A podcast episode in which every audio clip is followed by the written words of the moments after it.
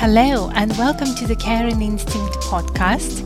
It's beautiful April, and there's nowhere I'd rather be than in my garden.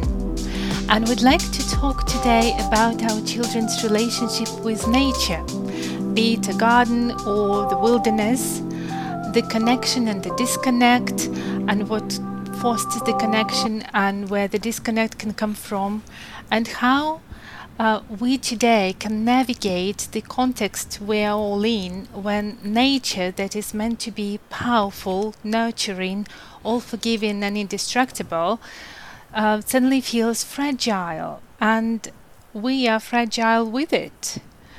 We realize it's also about um, our own lack of resilience. And we have a very special guest today, someone I've admired uh, for a while. Uh, Becky Searle is an ecologist turned gardener with a passion for helping others to grow food and work with nature in their gardens. Becky has two children and two stepchildren. Sounds like uh, unofficial but very real, right? Right. um, and she loves sharing her love of gardening with them. Becky is a regular writer for Kitchen Garden magazine and writes for a number of online magazines and blogs about gardening. She also has her own podcast, The Seed Pod, and travels around the country giving talks on gardening with nature. And you might know Becky as Sow Much More, so S O O O as as in sowing seeds on Instagram and Facebook. Hi. Thank you so much for having me. Did you garden? I remember you mentioned in one of your posts that you gardened um, as a child too, or as a teenager, and I was I'm so curious because it's not some it's not a typical teenage thing, and at the same time, goodness, the benefits that teenagers could find in gardening and the solace. I didn't really find gardening until I was in my very I would say probably early 20s rather than teens. But I was brought up around gardens. Um, it was always a really big part of my life. My garden that I grew up in was massive, which was great. So um, we had a nice big pond that my brother and I used to swim in, and we had a vegetable patch that my parents probably neglected quite a lot. Um, and it was just great fun. So I can remember sort of getting out there from a very, very young age. My parents always being really enthusiastic about being outside. So it was less about gardening Just and more being about just being outside, climbing the trees, just being in that environment, really, which probably really helped me later to get into gardening myself because I wasn't associating that going outside into the garden with like hard labor. I was associating it with like sitting in trees and watching the world go by and swimming in the pond and things like that. So um, it was it was a nice positive association. And then my grandparents had this amazing vegetable patch. Um, they lived in a sort of 1950s terrace house with this really long garden. And at the end of the garden it was divided in two and at the end of the garden was the vegetable patch and they had this incredible um, fruit trees down there and loads and loads of fruit bushes and things like that. And it was just like a free lunch. Um, so whilst I don't think I did anything to contribute towards the actual garden, I definitely contributed towards eating the stuff from the garden. Um, so again, it was a really, really positive thing, um, a, positive um, connection that I made in a, at a young age of going outside and getting these amazing fruits. Um, and I, when I started at university, I even got my mum to post me some of the apples from Grandad's apple tree because they were a, a league of their own. These apples, they were amazing. So um, yeah, probably most expensive apples ever having posted them halfway across the country.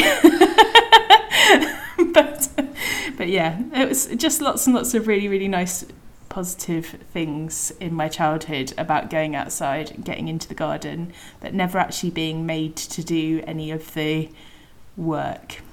Did you always stay connected to the garden as well as you've as you've grown up as well, or did you kind of like come away from it and go back, or? Well, I kind of, I, I guess, like a lot of people, you have gardens to, of varying degrees when you kind of leave home and things like that. So, um, when I went to university, I was studying ecology, so I was outside all the time, but I wasn't gardening mm. because I was in an apartment. Um, but I, I spent more or less all of my time outside in the university gardens. Um, and then when I got my own garden, we did a lot of gardening. My housemates and I just um, mainly just going out there and bramble bashing from all the other uh, university students that had been neglecting the houses for years prior to us. And then um, when I finished university, I got a job working for Norfolk County Council. And my job, it was like the best job ever because it was almost zero responsibility. But um, the, the job was to go out and look at footpaths. And if the footpath was open, great. If it wasn't, or if there was something obstructing it, I'd either have to cut down a tree or cut back a branch or mow some grass or write to a farmer and say, Can you get rid of these beets that are in the middle of the path or fix a bridge or something like that? But I just went outside with a backpack on every single day and went for sort of a between four and ten mile walk every day. Mm-hmm. It was absolutely brilliant. But I had a, a, a, bit of an epiphany whilst I was working there um, that the the kind of agriculture I was seeing there um, was just horrendous. I, I'd spent four years studying ecology at university, and whilst I was at university, I was going out and seeing the most inspiring ecosystems on the planet, basically. I, I, went to the Atlantic rainforest in Brazil and I went to the um, lichen heaths of Suffolk and like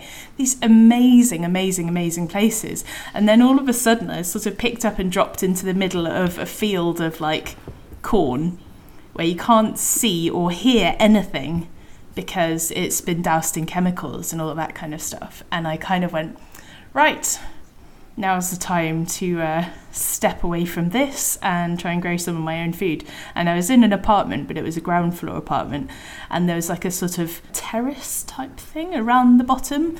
It was completely over covered by the apartment above us. so it had very little sunshine. Um, it was mainly builder's rubble, but um, I took to some pots and things like that because it was the cheapest way of doing it, really and grew as much as I could. So loads of tomatoes, loads of salads, um, a great big pumpkin that trailed over the uh, wall into the pavement. People had to walk around it, um, and just had had loads of fun with it, and felt like I was doing something really small but positive towards not being part of that agriculture system. It's so interesting how we start the more we disconnect from nature, we more, the more we start to see it as a place of leisure, a place uh, to go f- for a walk, a place uh, for some entertainment, uh, to take our kids to the park. And the less we realize just the profound connection it, we are part of it and it's keeping us alive. The profound connection through food there um, yeah, because you mentioned Norfolk. Um, well, we are just on the border of Norfolk and Cambridgeshire, and it's the farming county. Yes, those fields and uh, lots of lakes are poisoned by the runoff of fertilizers from the fields. There's this algae growth, and it's it's it's frightening to watch if you know what you're seeing.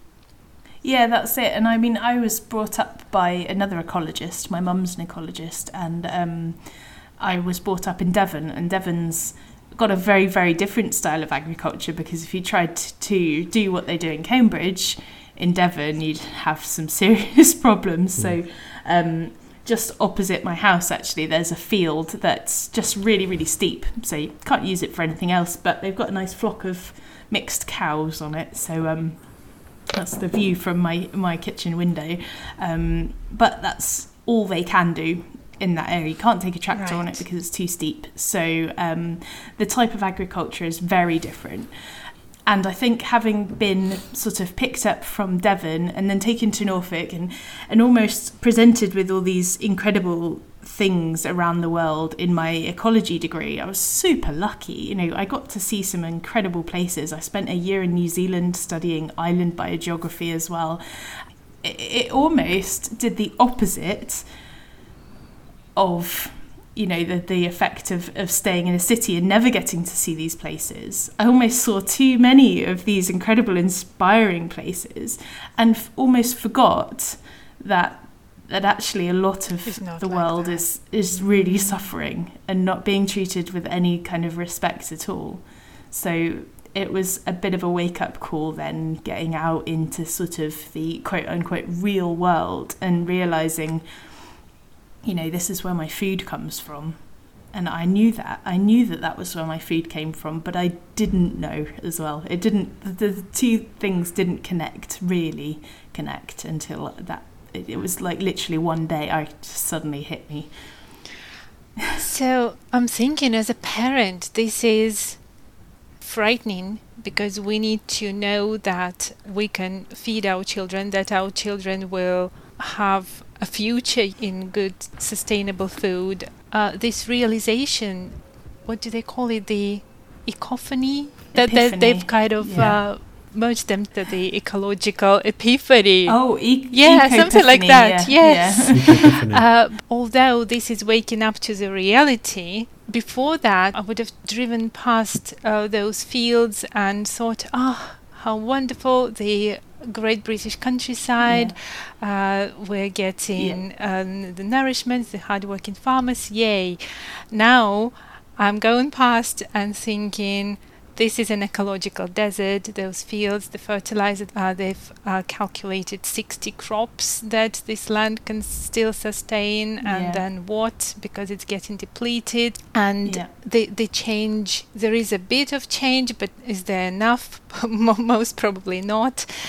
What do we do, and how do we talk to our kids about that?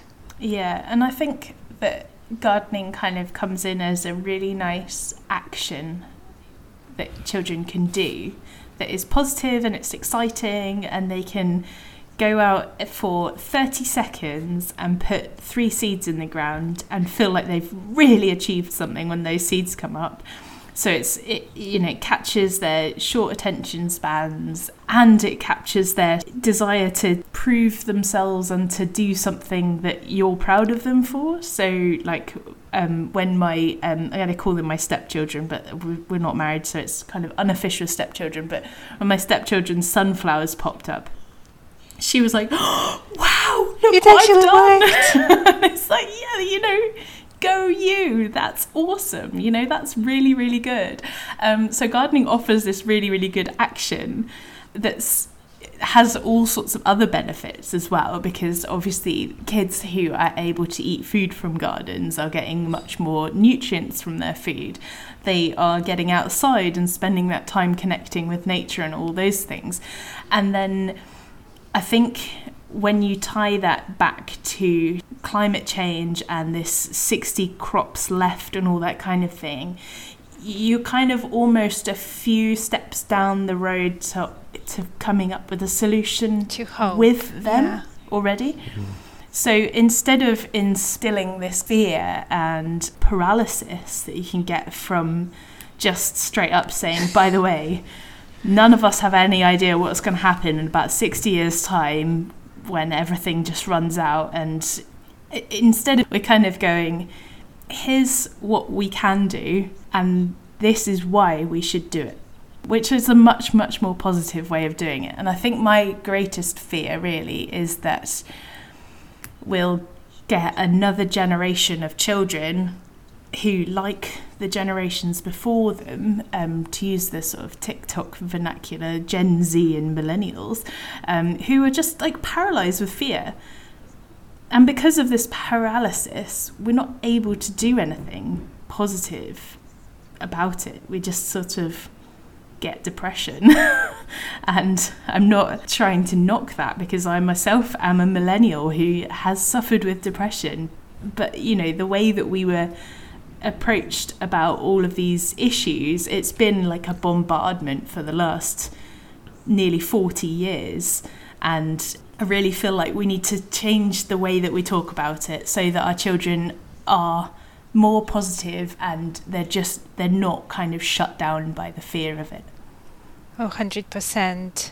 My eldest is 7 and I've been sort of shielding him from the reality of it. Oh, do you know, ice caps are melting and the 60 crops and whatnot because they're the generation, just like us, they're the generation uh, that it's going to live with this every day of their lives. So maybe we can buy a few years at the beginning to to get on their feet, uh, t- um, to find yeah. their emotional resilience first before they have to uh, face this. But as you're saying, starting with a solution there, this comes as a bombardment. Sometimes it's cool too. They, basically, the idea is to shock them into responsibility, yeah. action. But what we often shock them into is defenses, is a shutdown when yeah. they stop taking in the information, that when they won't take action uh, like a lot of us, like like I am most days, you know, it's like staring in the sun when you uh, when you think about it a lot. So uh, we protect ourselves. Our brains puts in those emotional protections and starting with a solution. Yeah, that's it. I think you know there there are a few um, of the younger generation, obviously, like the, the extroverts, the Greta Thunbergs of the world, who can stand up there and who can shout and speak in really loud voices and who are able to articulate and able to make waves. But the rest of us kind of sit there watching this happen and going, well, still nothing's happening. And actually, the only way that you can really go out there right now and start making something happen is by changing the way that you are experiencing the world around you and that makes the change happen immediately we can go out there and we can sow some seeds and in six weeks time we can harvest some radishes and we can go right okay that's one less pack of radishes that I need to buy this yeah. this year. Just little tiny things, but you know, if in 60 years' time the world goes to hell in a half pipe, which I really hope it doesn't, and everything completely shuts down, the soil in my garden hasn't got 60 crops left. My garden's going to be fine. And my kids will be fine because they know how to grow their own food too. And I mean, none of us want it to get to that point, do we? But at the same time, it gives you that sense of empowerment, really. Um, and I think that was really brought home during the COVID 19 lockdowns when people were going to the shops and seeing no food. And it was like, wow, oh my gosh, like it was almost like a little glance through the wormhole to the future um, or to, to sort of worst case scenario apocalyptic future. And then it did sort of make all the people who use their gardens for something really positive and who grow their food and who you know have the privilege of having the space to do that as well made them the lucky ones and the the sort of um, the heroes as it were I was going around with bags of salad, dishing them out to my neighbours, leaving them on the doorstep. Mm. Neighbours would bring me a loaf of bread back that they'd made in their spare time, and it was like, it was absolutely great and it, it really felt really really empowering. And it makes you realize that you know the people who are going to be okay are the people who can do that kind of stuff. And the people who obviously in that situation who wouldn't be okay are the people who don't have a single clue where the food comes from. And who go to the shops see no food and go oh well i don't know what to do now. And even just having it just over the space of a few weeks was pretty terrifying. And if that starts to happen more and more regularly, which, you know, we had it again yes. recently, didn't we? With uh, tomatoes, what was it? Cost of living, some yeah, something happened in Spain. I can't really remember what Brexit. happened. So don't pay that much attention to it because, yeah, that's it. We're seeing this more and more now, and it's the people who can have these sort of answers who are almost the smug ones, the ones with the solutions. And I think if we can get more people into growing food, we can get more people feeling positive about the future. What you're saying, if well, the message I get is maybe simply, but put you putting the attention on connection. rather than a disconnection. Even if it, like you say, with the radishes, just uh, a, so you might buy a hundred bags a, a, uh, uh, a year or something, but one bag, the, but you're putting the focus on that connection Yeah. rather than disconnection. That's it, exactly. And it's about understanding the benefits that you get from that is not just about having some radishes to eat, it's about then Yeah. not transporting the 20 radishes that you would have bought and wrapping them up in plastic and then having to throw that plastic away because it's not recyclable. And then about the fact that those radishes that you've grown, and I'm using radishes as an example because they grow so quickly, uh, it's about those ones that you've grown being really, really nutrient dense, and the fact that to be able to grow them, you've had to go outside and you've had to put your hands in the soil and you've had to experience the benefits of getting out in nature, getting some sunshine, getting some serotonin from putting your hands in the earth, and all this kind of stuff. It's not just the food that you get from that process. And then if you can do it with your kids as well, you get this incredible bonding experience with your children as well, and and this is like adorable sense of achievement from them, which is age appropriate for really young children who you don't want to sit down with and go, by the way, did you know that the ice caps are melting and you know this, this, and this is happening? And and that's for it's not age appropriate for them, but if if you can go out and grow some food, then that's totally great. And then when you can have those conversations with them, they can go, ah, well, what we can do, What we're is- already doing. and they've already got the solutions there. Yeah, exactly, exactly. And oh, now I understand why we've been doing this for so long, and you know why you're so enthusiastic about it. And I love the tip to start with radishes and sunflowers, the big impact, fast things.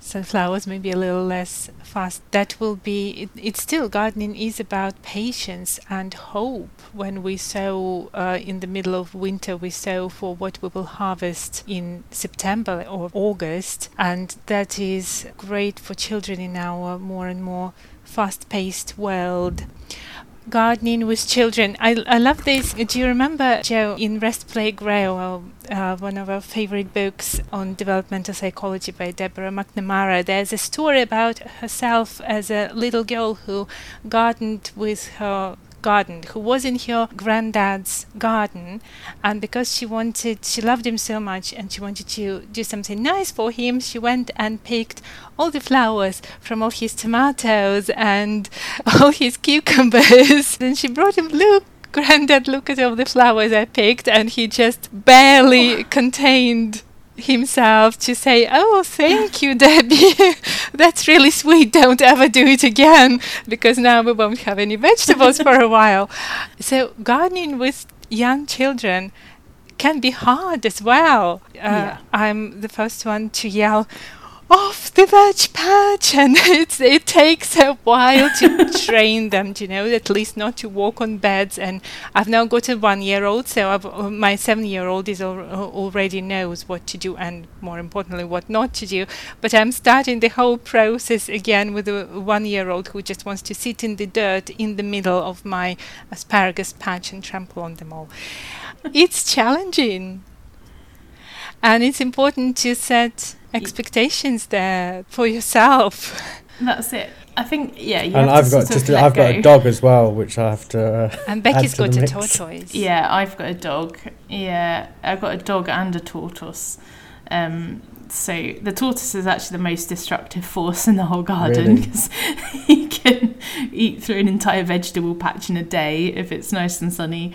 The dog is pretty bad. Currently banned from the garden because we've just um, we've sown a nice uh, mixed lawn with lots of clover and um, vetch and daisies and things like that. And he's um, not allowed out there, so he's got some. He's got to find somewhere to walk between um, between our house and the cow field opposite.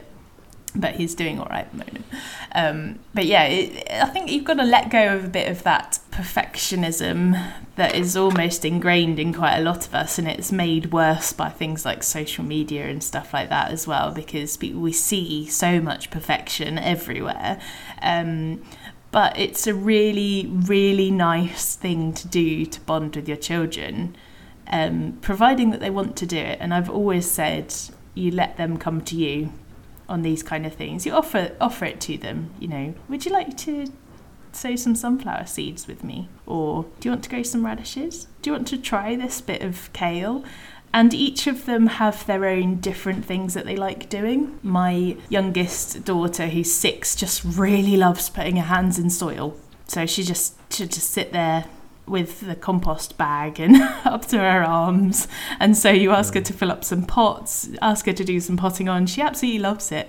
My eldest stepdaughter really, really loves sowing seeds absolutely loves it, loves watching them pop up. She looks out of her bedroom window and looks out of our bedroom window to see whether she can see them That's popping it. up in She's the greenhouse. been bitten by the Um, bug. yeah, she loves it. And then my youngest stepdaughter kind of comes into the greenhouse. She'll she'll do something very very quickly. Takes twenty seconds, and then she's like, "Right, I'm done." And then she toddles off again. Um, she's five, and, and that's absolutely fine. My eldest kind of comes out imperiously. She's nine, and it will sort of identify a few like uncommon native plants and then go away again. She's like, she has no interest in actually helping or doing anything, but the connection's there because she understands. She's starting to recognize things, which is amazing, really, because I don't really know how she's got that from just being in the same space as me, but never showing any interest in it at all. But I don't want to force it on her because what I want to do is I want to raise adults who will decide to garden with their space, who will decide to grow their own food when they're older. So I want to show them myself having fun with it more than anything else. And what I certainly don't want to do is set up negative associations with the garden of, you know, me always going, come on, we've got to go outside and do some jobs. Come on, come and help me. Because then it just becomes like housework, doesn't it? It's not fun anymore. So I hope that they'll kind of pick it up because they like it and because they've seen me like it. Fingers crossed. It's delicious. the garden And it's delicious, uh, yeah, that's it. My uh, eldest stepdaughter, the seven year old, she's um, stands out there, and when we're potting on, she'll just eat all of the rejected seedlings. microgreens. Really? Yeah, microgreens. She just munches her way through them. It's brilliant. She tried broccoli seedling the other day. Absolutely horrible, by the way. Broccoli is not a microgreen. You can't you can't eat. Broccoli. But broccoli is leaves. edible. Yeah, she, she tried it though, um, and hats off to her. She'll try anything. I tried it then after she'd had it, and I was like, wow, yeah, no, I, I get why you don't like that. it was pretty awful, but you know, that each of them have their own different connection, so you can't expect all the children to do the same things. And I think it's especially hard if you have an eldest child who's really, really into it, and then you try and project that onto the youngest child, or you have a friend whose child is really really into it. And so you think well why isn't my kid doing that? You know? And it's just they're just different aren't they? They're all different. And as long as you are modeling good behavior you're going to have children who know what to do at a later date when they want to circle back to it exactly it want to circle back. might be i, I know uh, to me the i started gardening as a as now i realize as a connection to my childhood because i'm from uh, Crimea in Ukraine, well, now occupied by Russia. But uh, when we were growing up, it was early post-Soviet Union, and there was a lot of a lot of neglected orchards. We went there as children, no supervision, and there were just gorgeous pear trees laden with tiny, sweet as a as caramel pears really early and it was just our little kingdom. The world was edible for me and my parents too they, they hike and they forage. They forage throughout the year whether it's tiny mountain strawberries or mushrooms or again fruit trees that that are no ones. That's that's hardly ever exists in in the UK but that was abundant uh, in Ukraine at the time, and the fruit trees just lining streets like apricots and cherries. And I'm creating basically this food forest as much as I can in my not such a big garden, but it is working. And I had a, my toddler now. He was what seven months last year, and he the moment he crawled, he would beeline for the greenhouse, and he would go and pick a cherry tomato, and he would like mash it into the compost and eat it together with the soil. And I'm like, oh, it's all good. so the, it, it's this the, the world is edible and nurturing and growing them up. Yeah. And I believe it, it's also about this basic trust in the world. Yeah, I yeah, as totally you said, agree, yeah. hmm I think um, even if you don't have any space to garden, to even grow anything on a windowsill, because even, you know, I, I say to garden, you don't actually need a garden. You can grow on a balcony, you can grow on a windowsill. It's all gardening in my mind. Um, if you are growing something, it's gardening. But even if you can't do that, if you can go outside and you can find some blackberries, or you Mm. can find an apple um, growing on a tree, or you can find some. Um, around here, we've got loads of wild Wow. blueberries. Basically, anything that you can pull off of a plant and offer to your children. Um, I would caveat that with try and make it above dog wee height, um, because that's a very important like rule number one of eating wild food. But you know, even just going out in autumn and getting some blackberries off the bush and letting your children just eat it straight up, it nurtures, it fosters that trust in children and it creates those connections between the shop bought blackberries that come in a packet and where blackberries actually come from. It's interesting because I come across a lot of children who, if we're out on a walk and I pick a couple of wild blueberries or blackberries or something like that, and I say, Oh, these are really delicious, try them.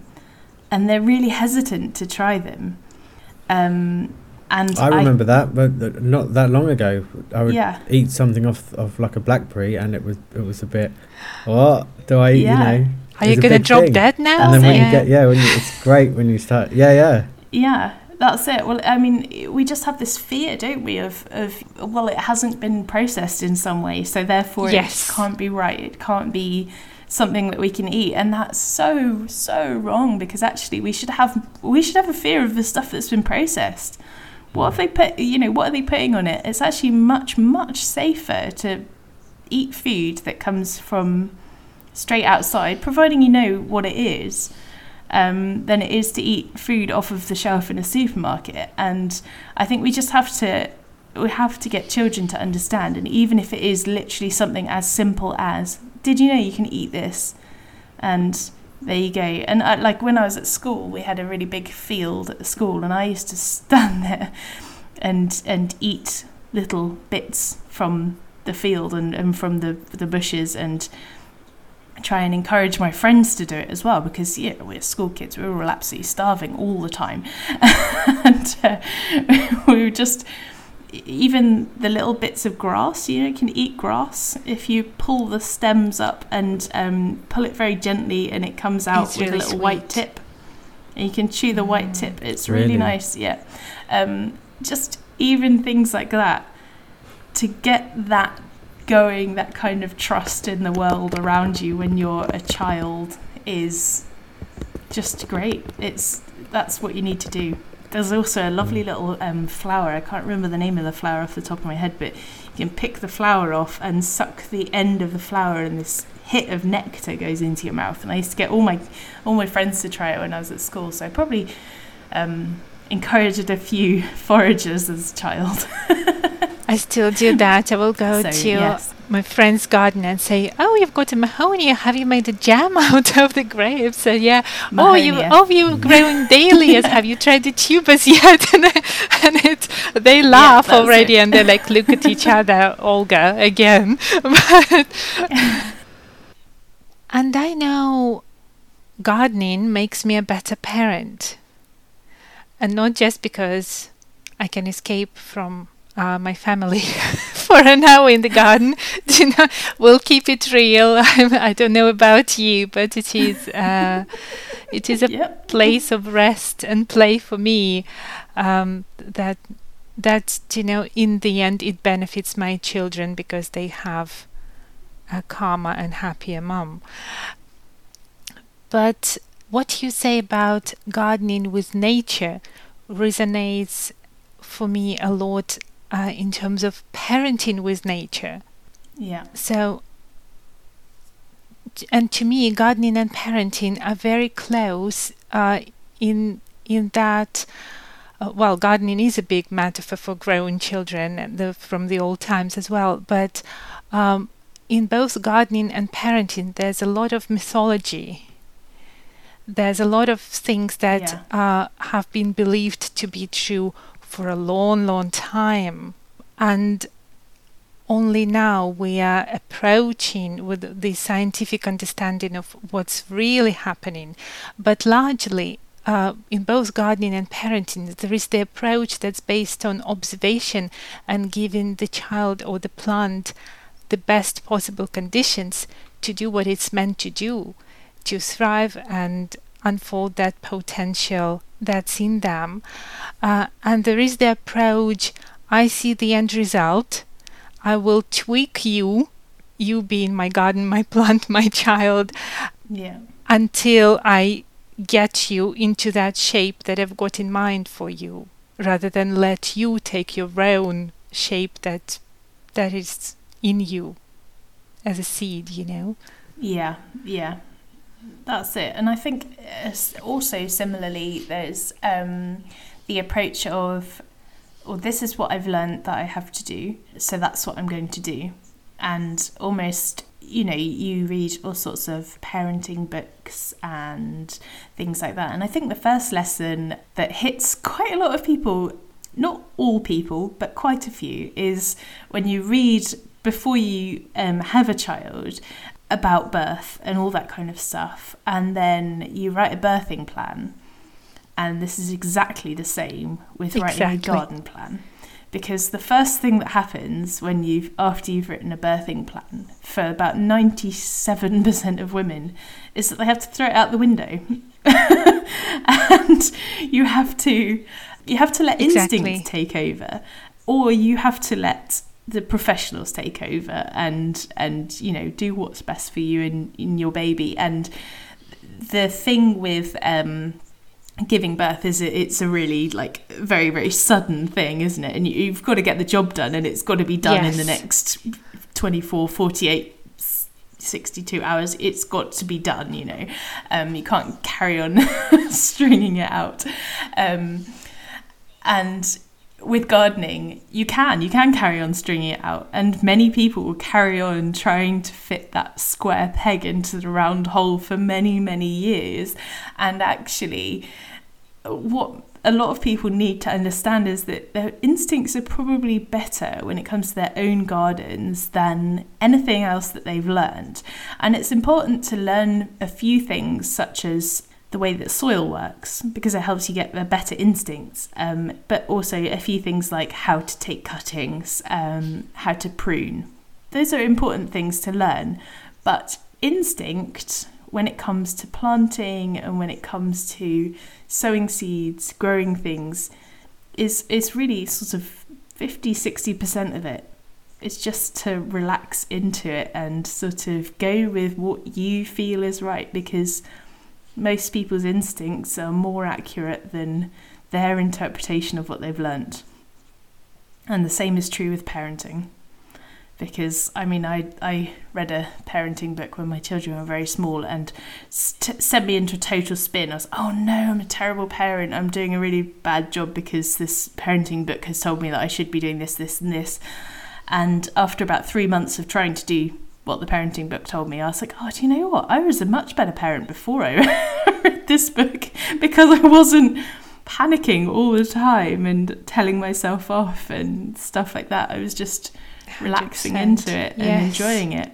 And exactly the same with gardening, really. You know, you can read all the books, but if you're not enjoying it and you're not relaxing into it, you're not getting much from it. Absolutely.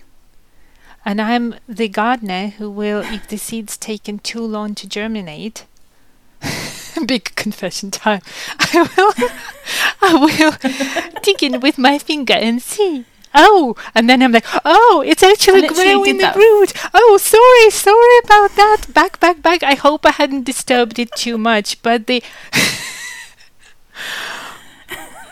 I did that about 15 Oh, minutes before you, we got Becky. in You- this recording. yeah, so kind. but the metaphor uh, is the same with parenting. Why is my child not doing what my friend's child is doing? How can we tweak? How can we feed them? And all we're creating is the uh, is the pushback. That that we're just making Yeah. sure they Yeah. will. Now that they've realized this is our agenda. Oh wait, this is not just about me and what I'm meant to grow into. This is about you now. Okay, I won't do it now. Yeah. What Yes. you want me to grow into. Yeah. Very, very similar with gardening. You're going to get a good old pushback from that as well if you try and do. Exactly. something that the Maybe I've maybe I've already that you. you know, God forbid, torn that root that the plant was concentrating so hard on growing without showing us any visible results yet. You know, the work was going on. yeah. Uh, we're, we're all a little bit guilty of that. But, you know, it just doesn't matter how long you spend trying to convince yourself to trust nature. We're, we're human. Our, our instinct is to be curious and to question things. And it's probably what's made us so successful as a race. And it's probably going to also be our undoing. Um, but it's not something that we should spend lots of time beating ourselves up over, I don't think. It's not something we can change. It's fun though. and we're meaning makers. we take what we see and we can spin off a whole theory based on it, both in gardening and in uh, grown children. Or yes, and in everything else. um, so yes, if you are into gardening, our listeners, I would invite you to uh, check out Becky's Instagram and Facebook Sow Much More because uh, she writes about the science of uh, what's actually happening. And do I understand correctly that with soil science, we're only starting to get a glimpse of what's what's going on there, and we have not got the full understanding, and, and it's, it's such an exciting sphere of knowledge because of that. Just like in you know in neuroscience in psychology we we only it feels like we're only scraping the surface and we're starting to see what's actually going on. And when we do we're in awe. We don't want to mess with it. Yeah. Yeah, I think one of the most important things that comes through for me, for both of those things, is that the more you understand that we don't know, the more you know you don't know, the more you trust the natural processes to do it for you.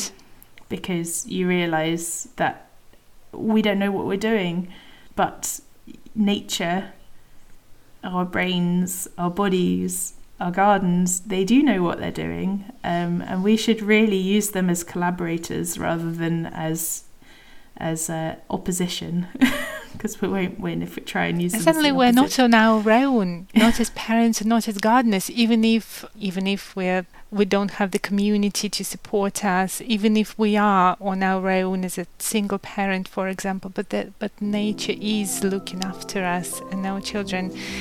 I hope that that brings comfort. I know it does to me. So I'm not a single parent. Thank you so much, Becky.